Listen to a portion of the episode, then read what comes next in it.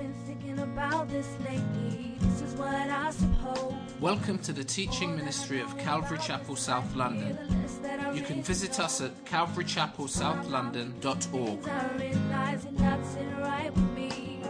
So I'm on my knees for understanding. The more the world I see, the more I see. Here I fit in, but I'm no diamond ring. I got a lot to learn, so I'm listening. What an encouragement to our souls. We serve a living God. And we appreciate that He is at work in our lives actively. His angels are on assignment, are on assignment to preserve us who are heirs of salvation. And so we thank God and we thank the Lord that He kept you, sis, and continues to do so. Amen. So, bruv, can you take a little bit of the bass off my mic again, please? Thank you. So, part five female vocals in the life of the church. It is the final part by God's grace. I'm trusting that I'm not going to need to beg another week. And um, I'm excited about sharing this in as much as I've been excited about sharing that the Lord has really been affecting my heart and life as I've been going through this message, studying it and, and teaching it. Um, really been affected, and I know we've been having some really great times um, in, as we're fellowshipping in community group, and um, I'm so grateful for that. It's definitely caused me to appreciate my own wife and daughters all the more. Um, and in some ways, I didn't think I could appreciate them more than I already did because I felt like I appreciated them to the heavens. But the Lord's added just a whole nother depth to that. And I thank Him for that because, yeah, my ladies are precious. You know what I mean? And they're extremely um, virtuous. I, I'll be honest with you, furthermore, really, it's quite a challenge to live with them. it's quite a challenge to live with them. And I, and I say that in the best possible sense because they righteously keep me on my toes. Righteously keep me. And it's not even just the things that they say, it's just the virtue that comes forth from their lives. You know, when the Bible says, Oh, taste and see that the Lord is good. And I taste his goodness through their lives every single day. I feel like a really privileged man.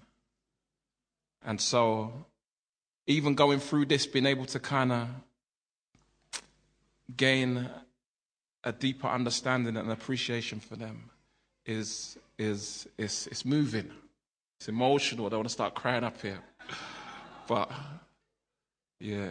So, you know, it, it, it caused me to um, identify these with these words. I'm going to share a quote and it's from a minister called Stuart Briscoe. Some of you will be familiar with hearing his ministry, um, the, the ministry of the Briscoe family on um, Premier Radio. And this is what he said As a pastor, a husband, and a father, I have a dread of burying someone else's talents, particularly those bestowed on women. Accordingly, I have tried to scrutinize my views, the place of tradition, the thrust of theology, and the force of my prejudices. Repeatedly, I have come back to this fact. If the Lord has given gifts, I had better be careful about denying freedom for their exercise. More than that, I need to ensure that the women in my life have every encouragement from me to be what He called and gifted them to be.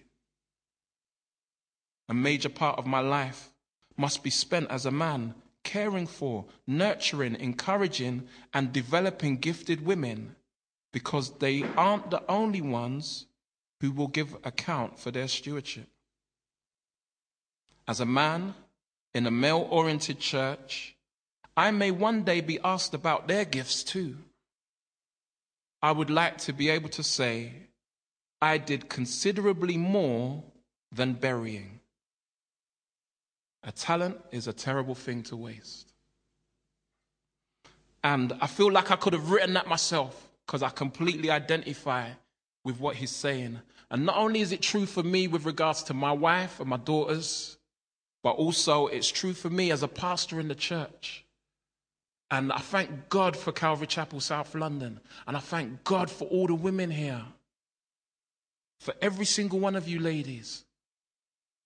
And undeniably, it is mine and us as a, as a leadership team. It is our earnest commitment to see you flourish and be all that God purposed for you to be. We really do care about that. And so as we approach the fifth and final part of female vocals in the life of the church, I start with an appeal and then I'll pray. And the appeal is this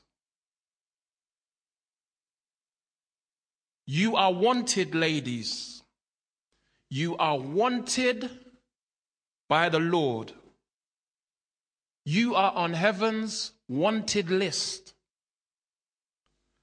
You see, what is being looked for is the Lord's next top model. Listen to me good. The Lord's next top model. Female leaders with style and substance. Let's pray. Dear Lord God and Heavenly Father, what a privilege it is to know you, to have relationship with you. You made it all possible by giving your son for us to be in relationship with you, to be citizens of your heavenly kingdom, to call heaven our home and you our Father and King. What a privilege it is. And we thank you that in Christ you tore down the dividing wall of partition.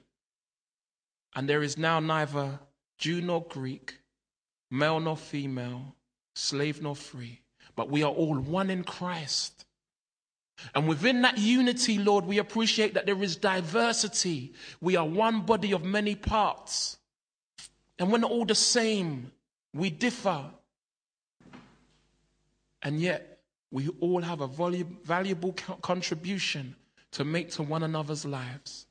And so, Lord, my prayer is today that you would help me to encourage us all, Lord, particularly our ladies, to rise up and be all that you have called them to be. In Jesus' name, amen.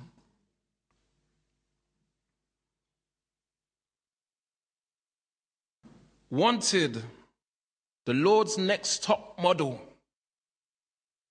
Female leaders with style and substance. Now, obviously, I've got to qualify that because on the face of it, that could sound very worldly in terms of the values being communicated. And so I will endeavor to break that down as to what that means and how that applies to us. But just on brief reflection, we recognize that the Lord has purposed for ladies to make a vocal contribution to the life of the church that that communication would be verbal and is also non-verbal. It's not just expressed in words, but it's also expressed in actions and attitudes.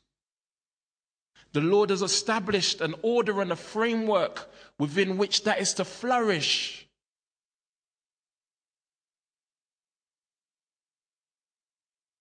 And so we give thanks for the Lord's guidance, for the expression of his will and purpose, and for his grace to fulfill that. And yet, I appreciate that there is still yet more.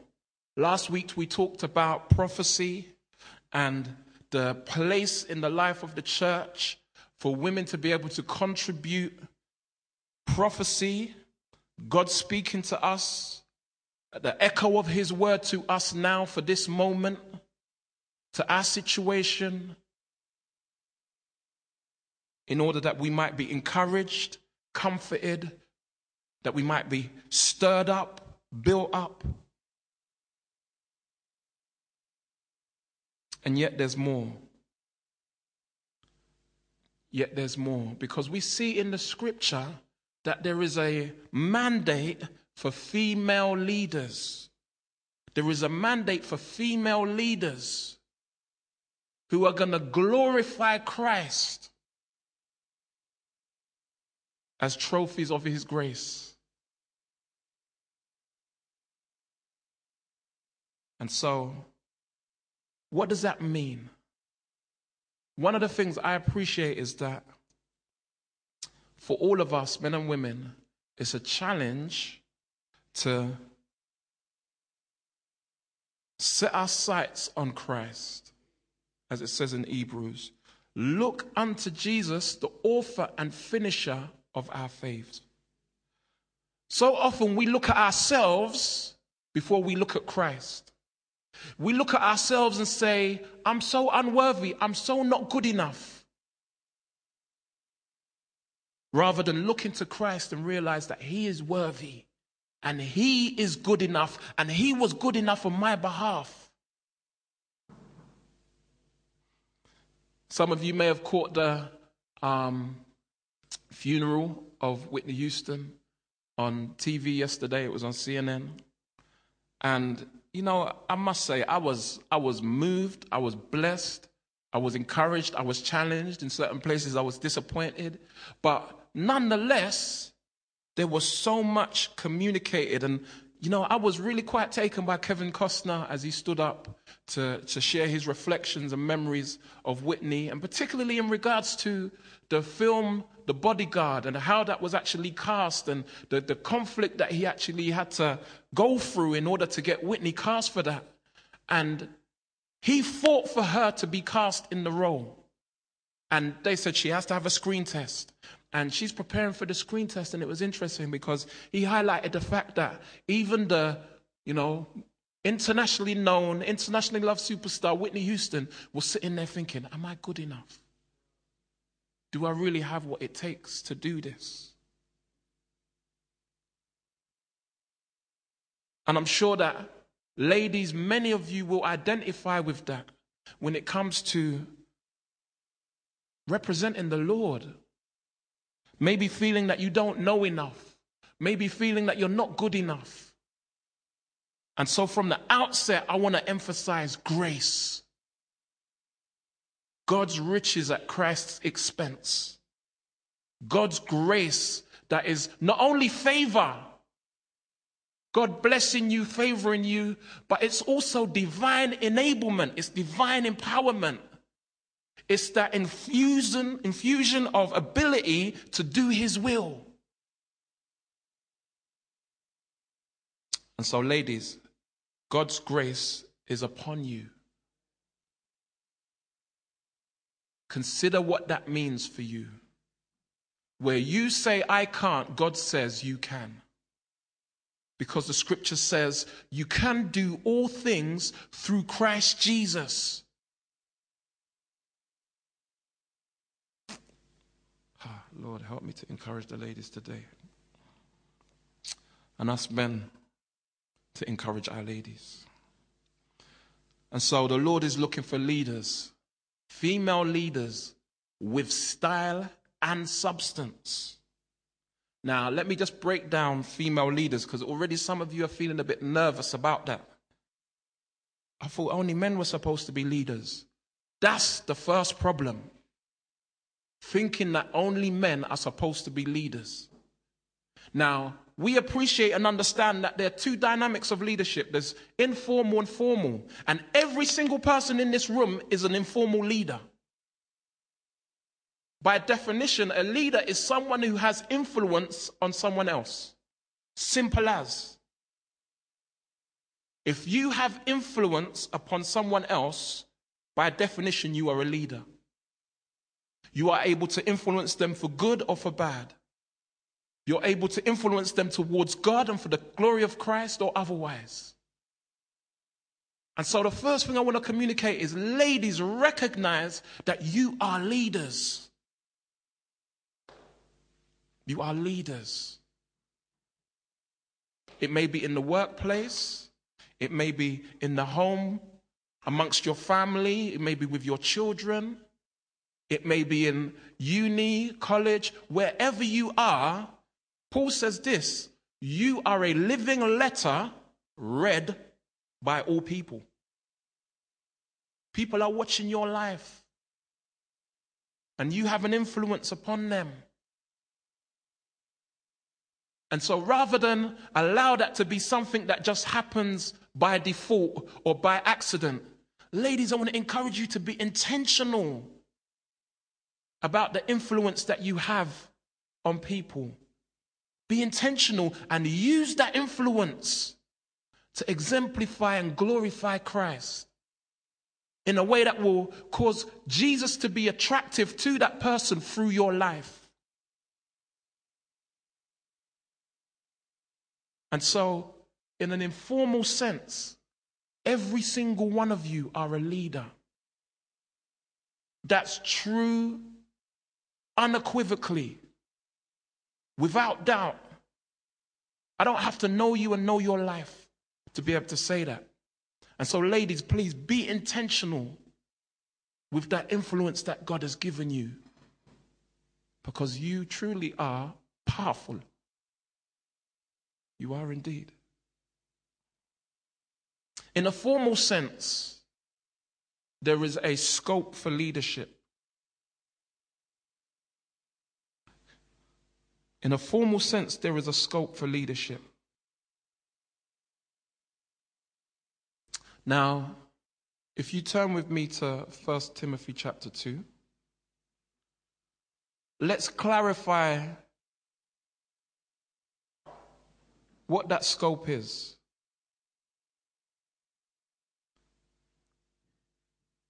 And what it isn't.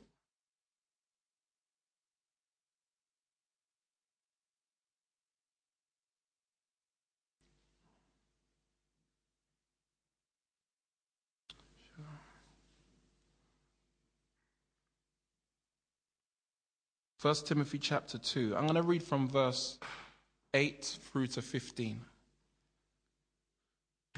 The Apostle Paul says this to Timothy I desire then that in every place the men should pray, lifting holy hands without anger or quarreling. Likewise, also that women should adorn themselves in respectable apparel, with modesty and self control, not with braided hair and gold or pearls and costly attire. Likewise, also that women, sorry, my bad, but with what is proper for women who profess godliness with good works. Verse 11. Let a woman learn quietly with all submissiveness. I do not permit a woman to teach or to ex- exercise authority over a man. Rather, she is to remain quiet. For Adam was formed first, then Eve. And Adam was not deceived, but the woman was deceived and became a transgressor. Yet she will be saved through childbearing if they continue in faith and love and holiness with self control. So, right here, the Apostle Paul is defining the extent of the lady's vocal range with regards to leadership. He's defining the boundaries, he's kind of setting them out there. This is what the playing field looks like. This is how it mar- is marked up. With every game that's going to be in any way enjoyable, constructive, productive, there has to be ground rules in order for everyone to be able to work well together. And so, in this passage, we see uh, a reflection of what Paul was communicating in 1 Corinthians 11. We see uh, a, a correlation, there's a similarity in the tone and the sense that is being communicated. First of all, he starts with the men. He said, Look, men, wherever you are, come together, pray, lifting up holy hands without anger or quarreling. So no beefing, guys. Holy hands, you know, they talk about the international symbol of surrender, holding your hands up. It's interesting that Paul makes reference to lifting up holy hands, open palmed, no clenched fists. Without anger or quarreling. Now, it's not quite clear where the source of this anger may have been directed towards. It's not quite clear what was the cause of quarreling. It could well have been the husbands and wives coming together and their contentions spilling out into the public worship of the church because he addresses, addresses men and women.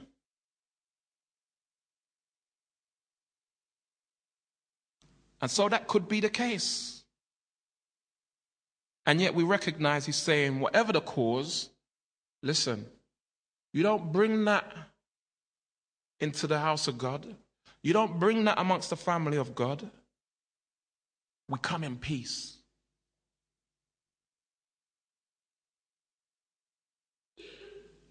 Likewise, women should adorn themselves in respectable apparel, modesty, self control, not braided hair, gold, or pearls, or costly clothes.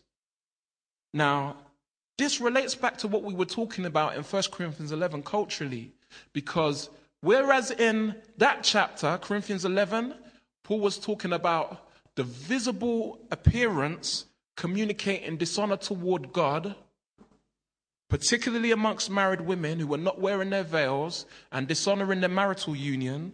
In this sense, Paul's writing to Timothy and he's in Ephesus, he ain't in Corinth.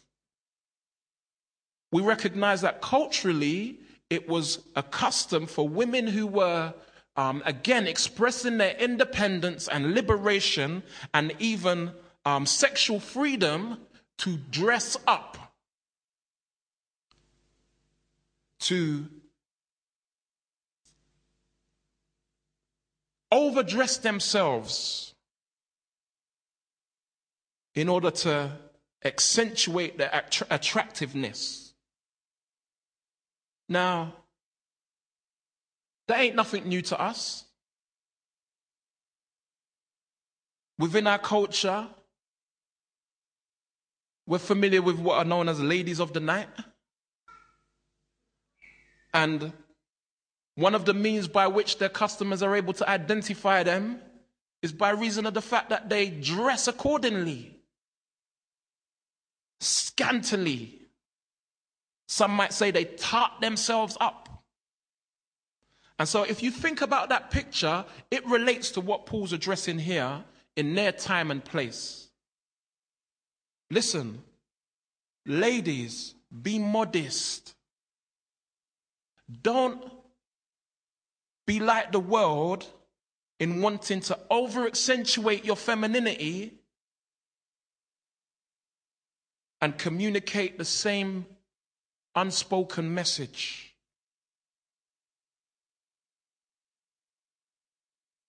And so, Paul's not saying, ladies, you can't look good.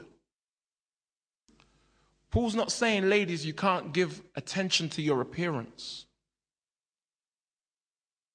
But for many, they were making an idol out of that because of what it meant to the people who saw them, because of the attitude that it conveyed.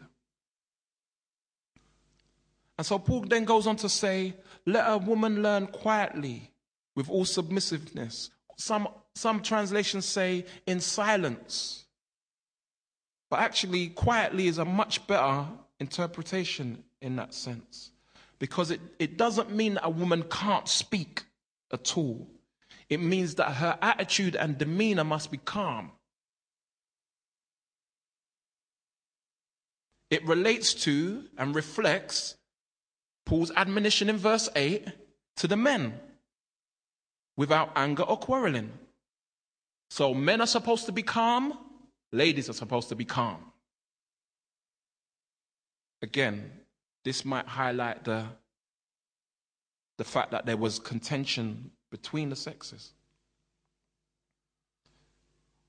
Also, we see that Paul was affirming ladies. People say, oh, he's a chauvinist. Ladies have got to be seen and not heard. That's what the Apostle Paul's saying. Uh uh Listen, Paul was affirming ladies. He's saying, listen, the woman is able to learn. In that culture, ladies didn't really hold influential jobs, they had more menial jobs, if at all. And in terms of learning, that really wasn't their place. And so this was a paradigm shift. This was a whole new era, a whole new season. When ladies came into Christ, they were affirmed as being worthy and valuable recipients of truth in a way that was uncommon in the culture. So Paul weren't a chauvinist, and that ain't what he's communicating here. He then goes on in verse 12 I do not permit a woman to teach or to exercise authority over a man. Rather, she is to remain quiet. And so, right here, we see Paul communicating something that is a fundamental cornerstone of a complementarian perspective. We've already talked about headship of the husband in a relationship. And we're now seeing how that reflects and meets with the life of the church family. And again, it is specific to the church family. Again, Ephesians 5, Paul says, the husband and the wife is a picture of Christ and his bride. The bride is the church. So within the life of the church, where everyone is endeavoring to be Christ like, the Lord has set some parameters as to how the headship in the home is supposed to be reflected in the life of the church. And so basically, what he's saying here is look, you know what?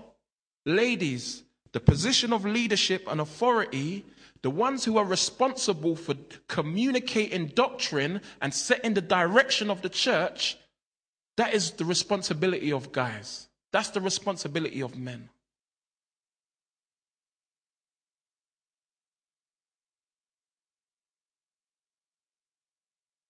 He's basically saying that women are not supposed to be pastors, in simple terms. In that, and let me qualify that, in that, they are not to have authority over men and responsible for setting the, the doctrine of the church in terms of what is taught and what is observed. Now, Paul throughout the book of Timothy addresses the issue of right teaching, right doctrine, and the necessity for it to be communicated. In chapter 1, verse 3, he says that right doctrine only must be taught. In verse 10 of chapter 1, Doctrine is not to be deviated from. The doctrine is not to be deviated from. Furthermore, in verse 11, it's to be lined up with. In chapter 2, he says, right doctrine, the truth of God, can be known.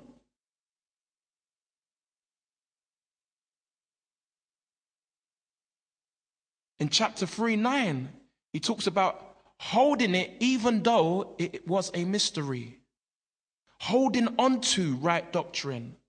In chapter 4, he communicates the fact that it can be departed from. In verse 6 of chapter 4, we're to be trained in right doctrine, in the words of the truth, because it is good. In verse 11 of chapter 4, he says to Timothy, it is to be commanded. In verse 16, he says it's to be watched closely. Furthermore, in chapter 5, verse 8, it says that it can be denied through our actions. Our very actions can contradict the doctrine of the faith. He says that there are others that are promoting teachings that don't line up with it. In verse 3 of chapter 6. But rather, as his people, we are to have actions that line up. And those actions are true godliness. In verse 12 of chapter 6, he says that the faith is to be fought for. It is to be fought for and confessed. And in verses 20 and 21, he says to Timothy, it is to be guarded as there is no other truth out there. And this is just in First Timothy. And a similar volume of, of um, emphasis is given in Second Timothy. We're talking about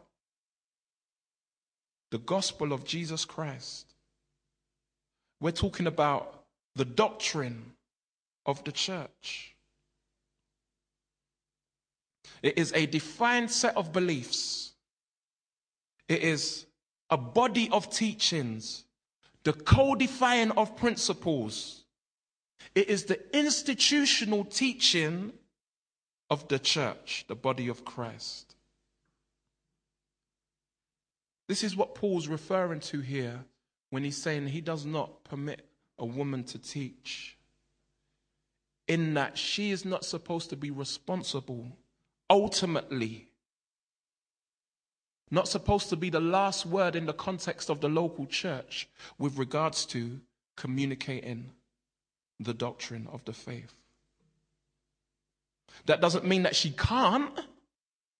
And we'll see in a minute that there is glorious opportunity and furthermore, mad necessity for ladies to embrace doctrine and again be intentional about being leaders, having style, but also substance. Style in terms of Christ likeness, because it don't matter how hot you look, if you don't look like Jesus, uh-uh.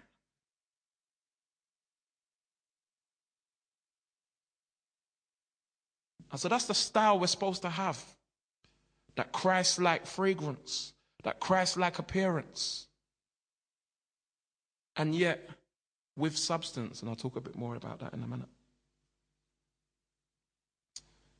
To help kind of give you a, a bit of a perspective on doctrine, doctrine is a word that is not just used in the context of the church, it's also used in other environments. So within the area of law, there are certain doctrines used to refer to a principle of law. So, for example, in common law traditions, there is a doctrine of self defense or the principle of fair use. And so there is a particular um, structured and organized set of views which are established as being the teaching on self defense.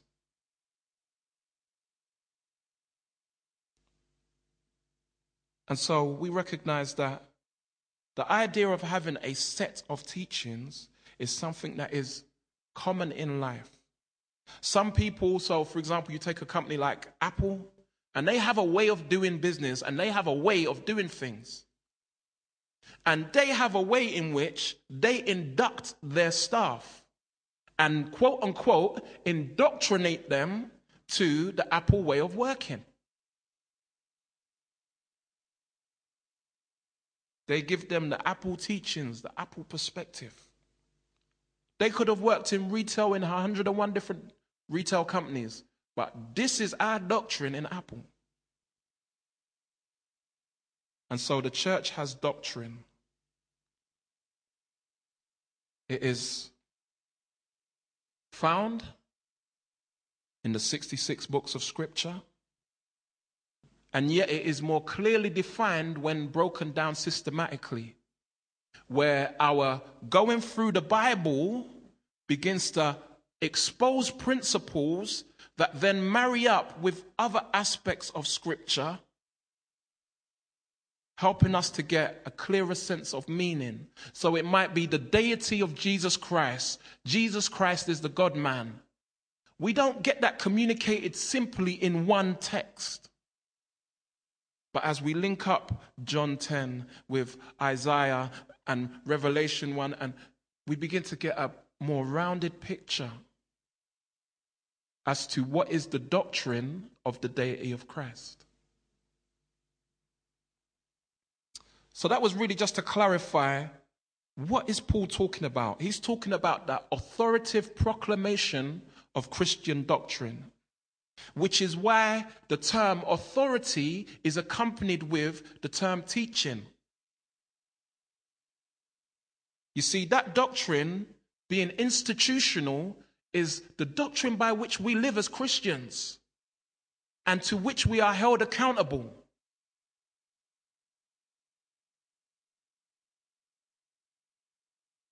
And so, in that regard, Paul's defined the boundaries as that being the responsibility of men.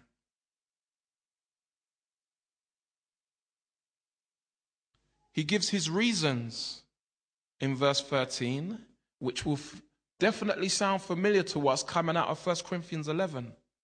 For Adam was formed first, then Eve. For Adam was formed first, then Eve. So he takes it back to creation. This isn't just a cultural issue. Well, in our life and times, this is how it needs to go because, you know, in the culture, that's the order that we see. And so you've got to kind of fit in with the culture. And, but to us Christians now in 2012, where the culture's changed, that doesn't any longer apply to us because that's what people say. Now, Paul takes it out of that and says, look, let's just go back to the beginning and the way that God ordained things.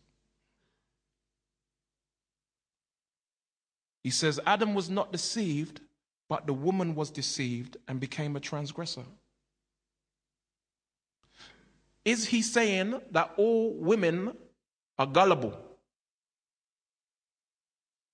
Guys, don't answer that. Is he saying that all women are gullible? No. But he's saying that Eve was.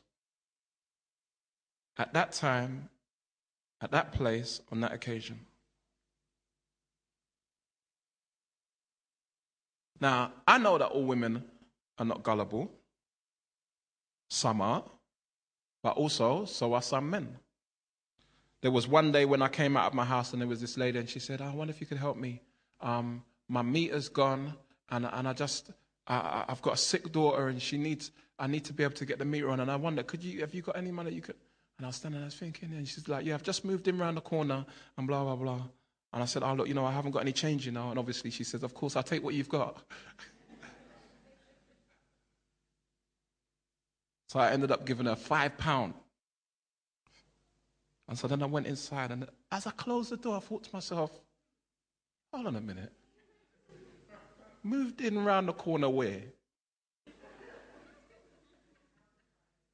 You see what I'm saying? Like, I'm out here every day. There, I ain't seen no moving vans, no cars, no enough. I'm thinking, hold on a minute, I don't even remember seeing any empty properties or anything.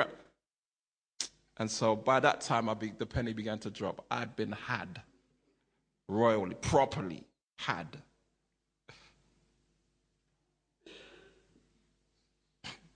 Oh, I won't even tell you what Judith said when I told her.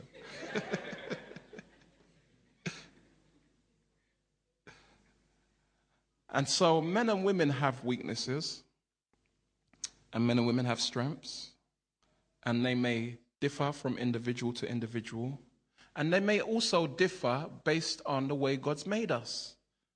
We've already established that men and women are different. And there are certain strengths that men have in greater abundance than women, just as there are certain strengths that women have in great abundance than men. So it's not that one is better than the other, but that we are different and yet complementary. The strengths of the woman complement the weaknesses of the man, and vice versa. And so, in this, we see this is what God's communicating here. Now, I'm not gonna, I'm, we're gonna go through this again at a later time when we go through First Timothy. And I'll give more detail on all of the different views and arguments and so on and so forth, so that at least you can be aware and be equipped because you will come across them. One of the things that I would highlight is that this isn't one of those essential matters of doctrine. This isn't one of those essential issues. It's not something that's going to affect our salvation. So if people are in churches with women pastors, it doesn't mean they're going to hell.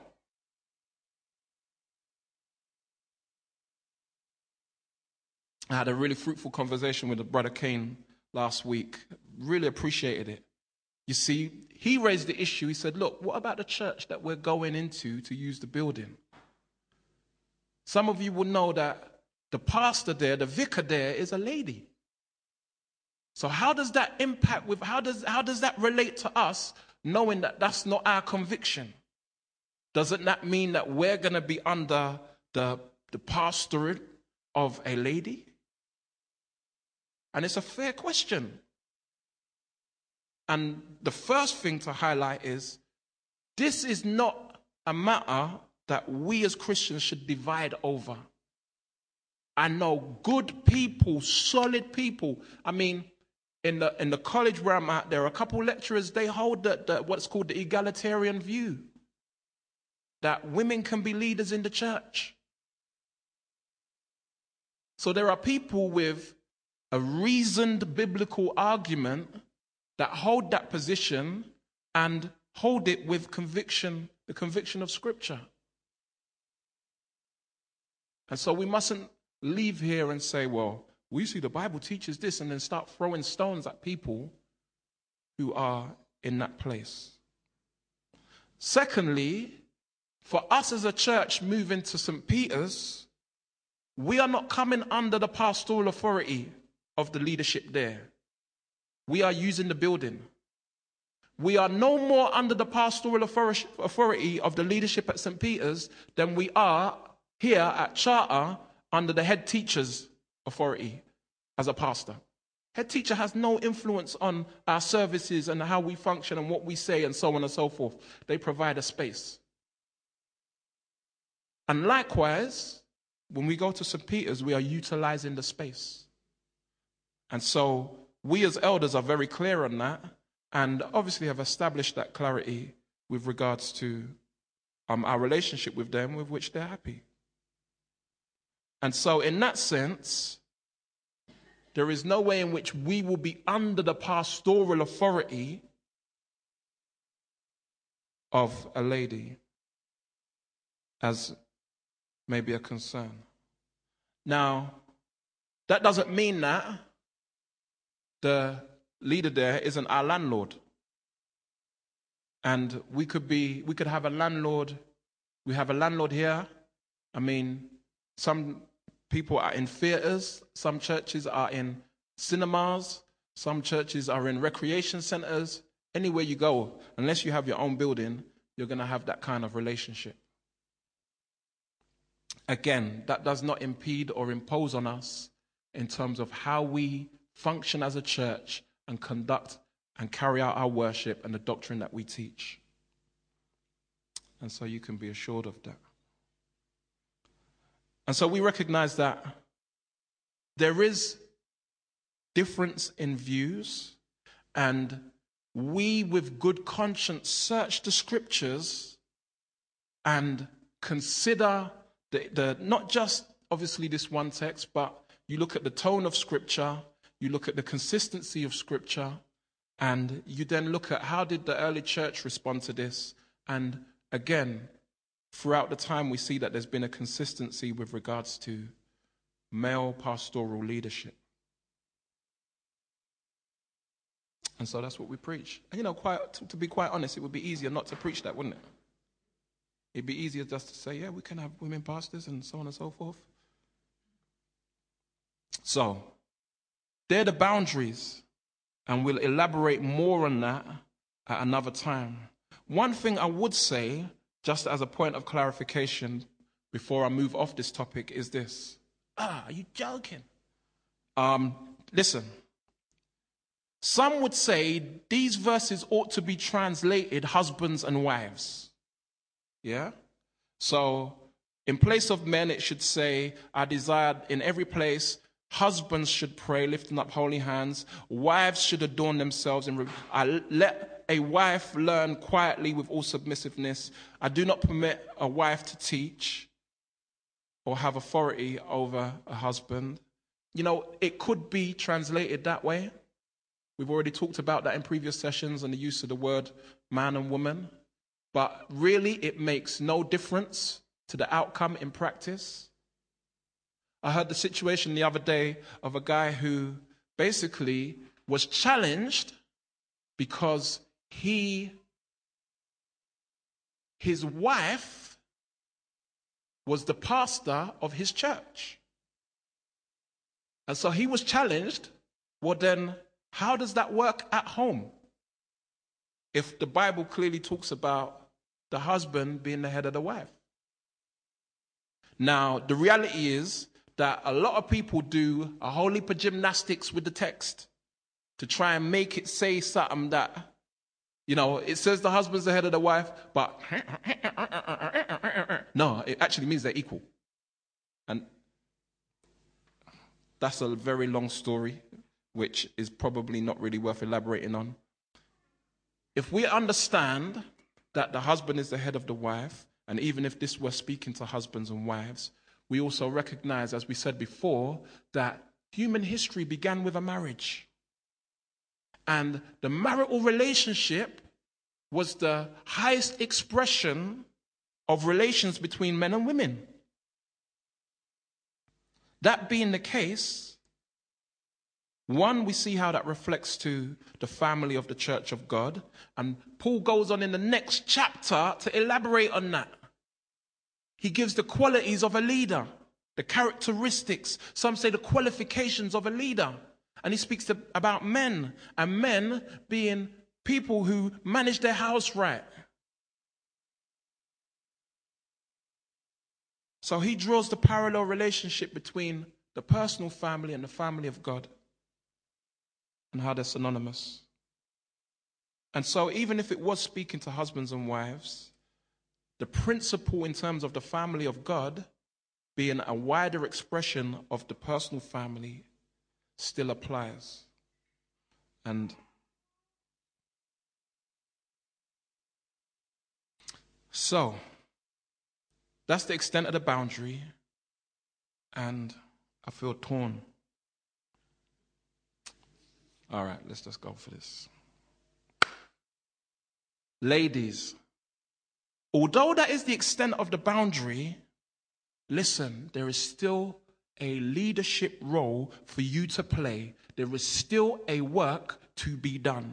And my thing is this I think that very often, ladies in, in, in, in an environment like ours where we have male leaders, it's recognized, it's accepted, it's, you know, no one's beefing over it. We praise God, we get on with it.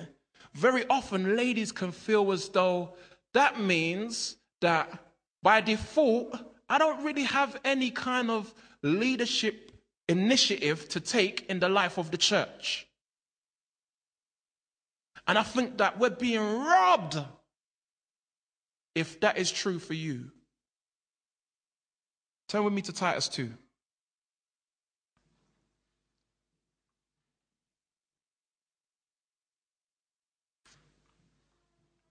Titus chapter 2, reading from verse 1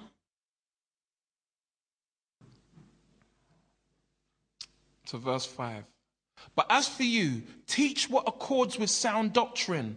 Older men are to be sober minded, dignified, self controlled, sound in faith, in love, and in steadfastness. Older women, verse 3, likewise are to be reverent in behavior, not slanderers or slaves to much wine louder drinking.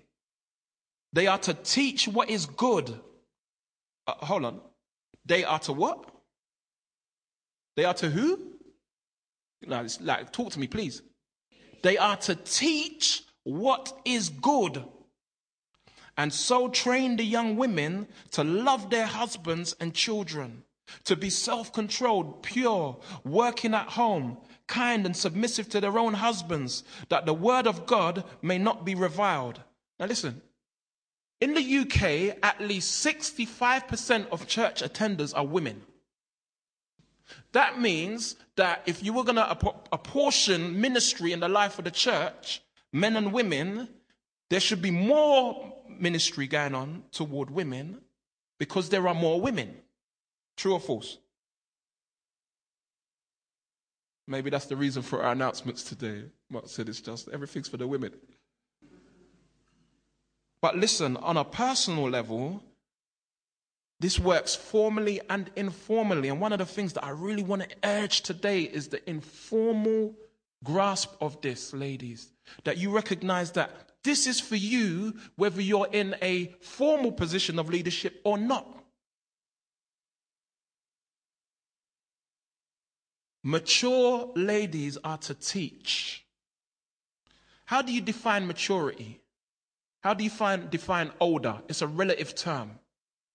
Is he saying you have to wait until you're 40? No.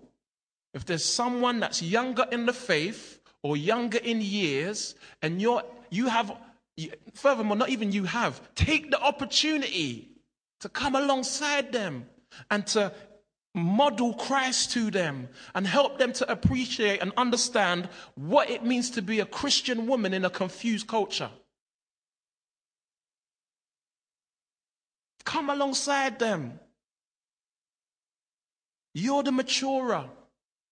The initiative is on you. Yes, younger ladies, you're to look for the elders, seek them out. That's one of the fundamental principles of discipleship. Come follow. People sitting "No, I want to be discipled. No one ain't discipling me." Who are you looking to? Who are you like Joshua chasing Moses? Elisha chasing Elijah. Elijah's trying to get rid of him. No, I won't leave you. That's the picture of discipleship. That we're, we're, we're looking for those people that are examples of Christ and we're pursuing them. And we're going to bother them until they're bothered. Ladies, teach what is good. Now, here we see a, a, a, an instruction to godly style. Female Christ likeness. Teach what is good. And train the young women to love their husbands and children, be self controlled, pure, working at home, kind, and submissive to their own husbands, that the word of God may not be reviled. And so we see a practical focus here, a practical um, focus on how a Christian woman is supposed to look in everyday life. What kind of metaphorical style is she supposed to have in her day to day life? See, we're not talking about a model on the superficial terms of worldly modeling the cosmetic external values. We're talking about godliness, character, Christ likeness. But not just style, but also substance. Look at verse 1. Look what Paul says to Titus. As for you, teach what accords with sound doctrine. There's a myth in the church today that women ain't really interested in doctrine. Women don't really want to talk about end times or want to talk about, um, you know, the doctrines of grace, or they don't want to talk about, um, you know, issues of doctor Trinity. And no, that's too that's too technical. It's too. They just want nice devotional stuff. That ain't true, you know. And I thank God it ain't true around here. Because I know that there are ladies who are ready to chop it up. They're in their kitchen with a steak knife saying, Let's get into the word. What's this business about? One God, three persons. Like, how do we get to that from scripture? How do I communicate to someone who's a Muslim and, and is a monotheist? And they, they disrespect Jesus because they say that he's not the Son of God. They want to talk about what does it what does predestination mean? What does it mean to be saved by grace through faith alone? And I'm saying praise God and amen because belief dictates behavior. You can't just try and be an example of what it means to be Christ like without giving people the substance of understanding. And so, ladies, I'm encouraging you avail yourself of the opportunity to get into doctrine, avail yourself of the opportunity to get solid food. Because that needs to be passed on to ladies. That needs to be passed on to others. So that there is a, a solidness to the feminine appeal that is exhibited unto the glory of Christ. And so, my exhortation, my encouragement to you today, ladies, and to us as men who are encouraging and having expectation of our ladies. Because so often, you know, we limit each other by our expectation of each other. If we don't expect no better of a person, we ain't giving them nothing to aspire to. And so I'm saying, look, let's encourage one another, iron sharpening iron, challenging one another, stirring one another. Ladies, taking that initiative to be female leaders with style and substance. Now, hear this. You might look at that, those verses there and think, but I'm single and I don't have no husband and no children. You know what? That really is irrelevant because the same principles and qualities that are being conveyed are going to strengthen you in your single life. What's good for the goose is good for the gander, especially if you know and you proper know you ain't been given the gift of singleness. It's ready preparation. And for some of you ladies who are thinking, well, I don't really feel like I have much opportunity you know, I'm just home with the children, and, you know, it just seems like that's my lot. You may be even feeling hard done by, like, well, you know, I've kind of given up a career to focus on the children, and I know it's godly, but psh, I don't really feel so, so, so valuable. Like, it's really being appreciated, or I'm really being fulfilled, and, you know, my talents and my gifts are really being used. I want to encourage you with this thought. Timothy was a young pastor in Ephesus. He was a young pastor who was about the will of God. He was a young pastor who was there on mission with the great apostle Paul. Paul took him as his own son in the faith and was schooling him and training him and this is what we see being communicated in these letters. And him giving Timothy opportunity to go in his place and affect leadership in the churches that he'd established. Timothy was a young guy with the call of God upon his life. And I want you to look at 2 Timothy chapter 1, please. I want you to see where it all started in Timothy's life. And I want you to be encouraged at how important and how precious your role in the life of children and young people is. Your leadership in their life. 2 Timothy chapter 1, verse 5. I am reminded of your sincere faith, a faith that dwelt first in your grandmother Lois. Who? Who? Grandmother Lois. And then who? Your mother Eunice. Who? His mother Eunice and now I am sure dwells in you as well.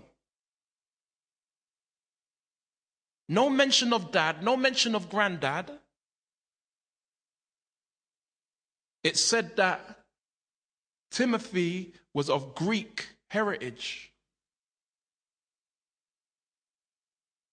And yet we see from his grandmother schooling his mother and his mother schooling him God's work in his life was preparing him for the ministry that he now walks in. You don't know who your child is going to be. You don't know who your child's child is going to be and how they're going to be used by God.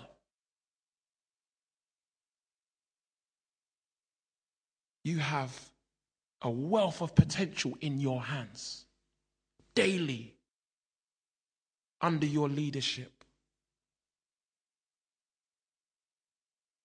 the most precious job in the world, the most important job in the world.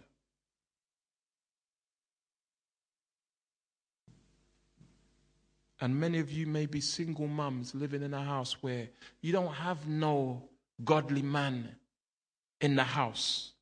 You may not even have no godly man in the family. And yet, the Lord's called you and empowered you to be a leader in your home.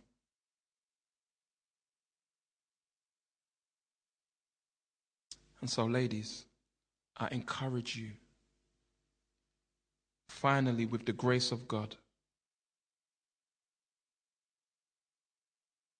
His grace is enough. We sang the song. Let it marinate our souls. His grace is enough. It's not about how good you are. It's not about how good you look. It's not about whether you can bake bread. Because you know, it's hard to bake bread, really, you know. It's not about that. It's about the fact that God's grace is upon you